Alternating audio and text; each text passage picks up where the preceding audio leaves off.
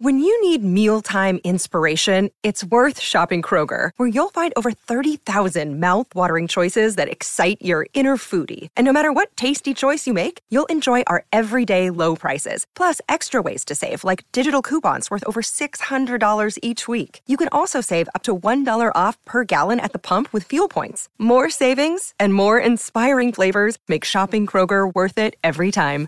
Kroger, fresh for everyone. Fuel restrictions apply. And now, And now, Back to Hail Varsity Radio.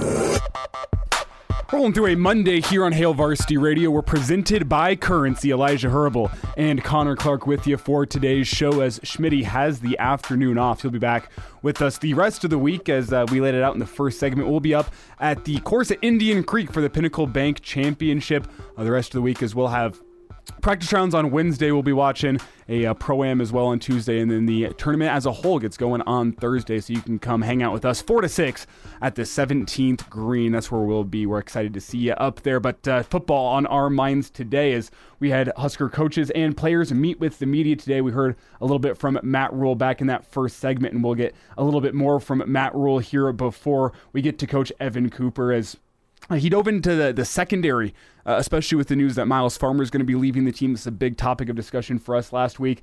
He, he feels good about the safeties and really feels good about the entire defensive back room, as there's a lot of inexperienced guys in that room, but a lot of guys that he feels good about as he's seen their first week of fall camp. I think the safeties are one of our strengths. You know, uh, Isaac Giffords. I mean, he is he's an alpha back there right now. Uh, he's had an amazing summer. Um, real, I mean, the jump that I've seen Giff make, his mentality. Um, you know, you don't really realize until we did timing day how athletic he is. You know, I mean, he's a 35 inch vertical, 10, 10 and a half broad, four or five guy. I mean, he's he's a he's a multi-year probably NFL player. You know, in terms of his talent and his mindset's come a long way with it in terms of just being hey taking control back there. Um, you know, so you know, DeShon Singleton's playing really well. You know, Omar Brown. You know, we, we got a lot of guys back there, and I'm really pleased with the young guys, the, the young people we brought in. So, um, I think we have a lot of players who can play. We have a lot of flexibility. Um, Tommy Hill is just Tommy Hill's probably the turnaround guy from the time I got here till now. Um, he's one of the, he's become one of the leaders, I think, on the defense. And so we have between Newsome, him, and and Hartzog, we have some guys that can play multiple positions as well. So uh, I like our I like our strength in the secondary. I think we're going to be really good. And kind of quickly before we dive into that that thought as a whole, Matt Rhule asked, "You're, you're throwing Isaac Gifford in there along with the other safeties. Did he make the move to safety?" Rose Rover's a safety in my mind. Like, um, you know, like we, you know, we go to the post player. He's going to be in the post. Like, you know, before he was playing like that nickel Sam in last year's defense. He's not that. I mean, he's he's in the back end, so he might drop down in the box. He might be a deep third player. He might be a half player. He might be playing man. So, to me, uh, Giff gives you the ability to play all of those positions, right? So, um, you know, obviously he was in a battle in the spring. You know, he, he's the guy right now, and it might, you know, we're trying to get the other guys behind him ready to push him, and we'll always just play the best three safeties.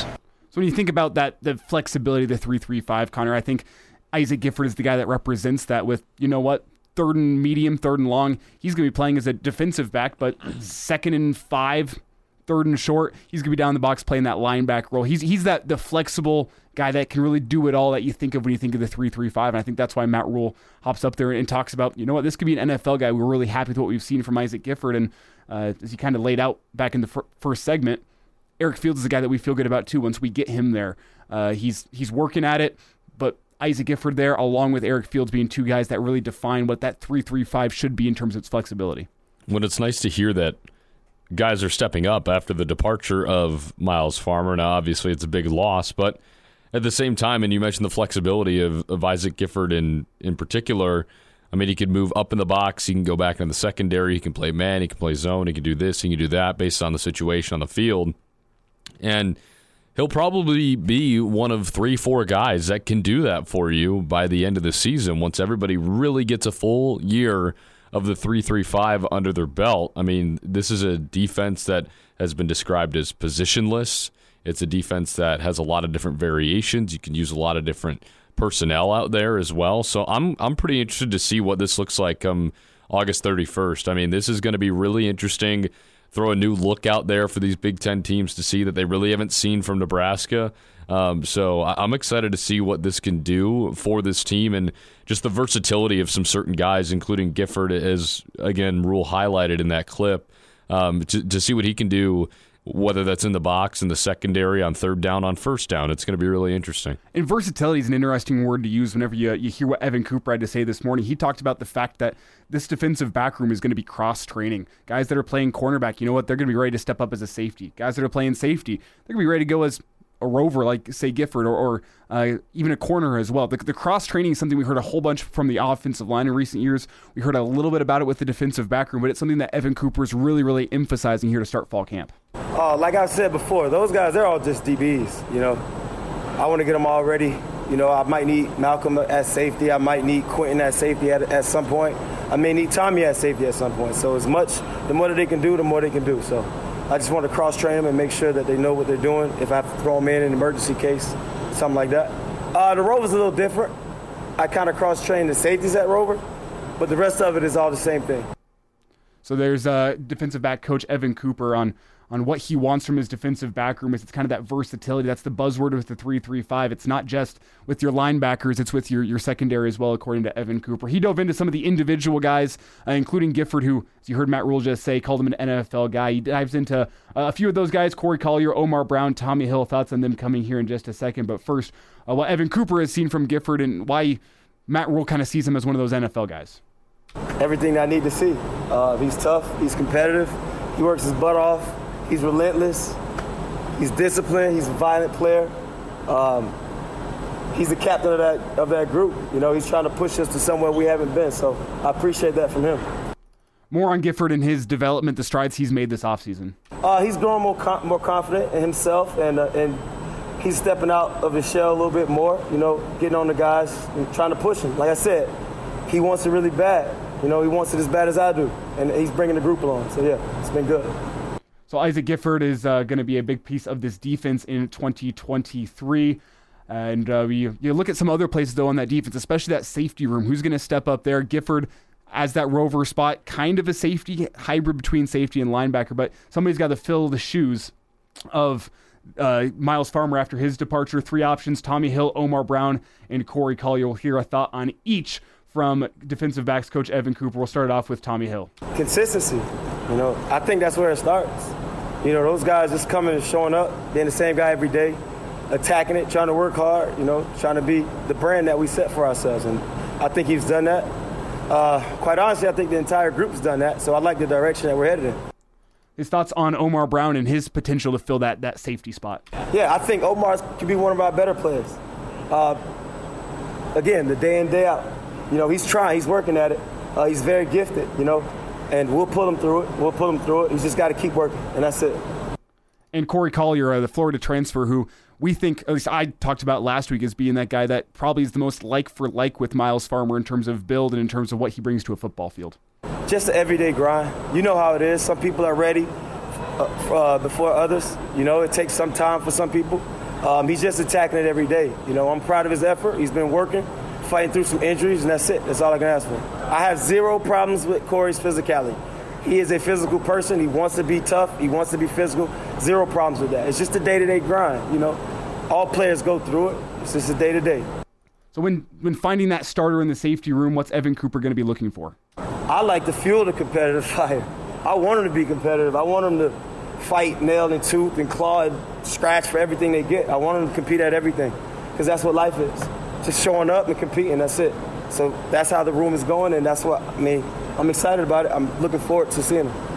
So it's Evan Cooper discussing that safety spot and what he wants uh, from a safety now that Myles Farmer has departed. And Connor, we haven't gotten a chance to get your thoughts on the Myles Farmer departure, what it means, and we now get some thoughts from the, the coaching staff. How comfortable do you feel with what that safety room can be now that Myles Farmer's out the door? It's a room that it's got guys that have played a good amount of football and guys that have been around the program for a while. When you think of uh, Tommy Hill, whenever you think of uh, Omar Brown. These are guys that have been in a college program for a long time, but they haven't ever quite put that on the field, especially during their time at Nebraska. What are your thoughts on what that safety room is shaping up to be in 2023? Because the defensive back room was something that we felt was almost set in stone entering fall camp. You thought you had a good four with uh, with Newsome, with Myles Farmer, with Malcolm Hartzog, and then uh, with Marques Buford once he fully returns from injury. You thought you had that for him set in stone, and now you're you're listening to, to, comments from the coaches, it feels a little bit more wide open than that. What's your your level of concern, or I guess on the flip side, it could be what's your level of optimism for that defensive back room?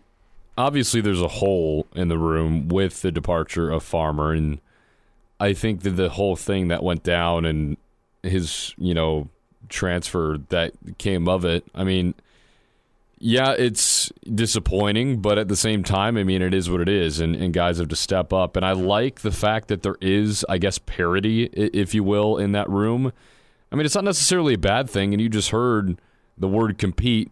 I mean, I think that's important because now that you have a guy that leaves and I mean, there's another spot open for the taking, right? And you need guys to go after it. And that's something that this team in the past couple of years, I feel like has kind of lacked a little bit is that competitive edge. Not that they don't want to compete at all, and that's not what I'm saying, but they could raise that level. And the fact that they're able to do that now, I think is a good thing. And again, a, a concern is the fact that Farmer is no longer there, but the optimism is who can step into that role and how can they flourish? I mean, we just talked about freshman offensive linemen stepping into a role potentially. It's kind of the same thing here. It doesn't necessarily have to be a freshman, but somebody maybe didn't play as much last year. Now they get their chance to try and step into that starting role. How do they flourish in that role? How do they get the repetitions? How do they, you know, conduct themselves in practice? How do they make sure that they are ready in case their number is called to go be in that starting 11 group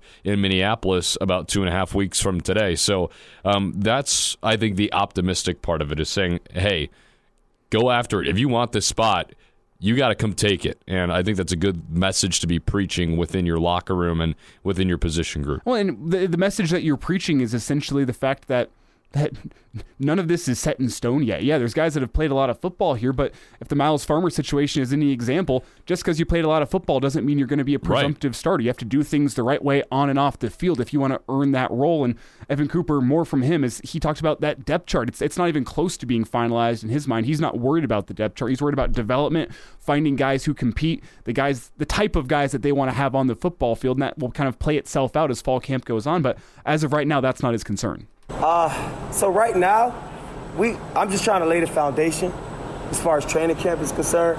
I'm not really worried about the depth chart. You know, those things they play it'll play itself out all the way through season. Like midway through the season, I won't know. You know, and we'll just keep working at it, keep shuffling around, and just see who's available and who's accountable, and then we'll go from there. Last thought from Cooper here as he lays out kind of yeah, I'm laying the foundation here early in fall camp. What is that foundation? What do you want from your defensive backs? Just consistency, you know, being an everyday guy, being the same guy every day. Um, you know, to get it gets tough during the season. I just want to see who I'll be able to count on. That's it. Those guys that show up every day, those are the guys who I want to go to war with.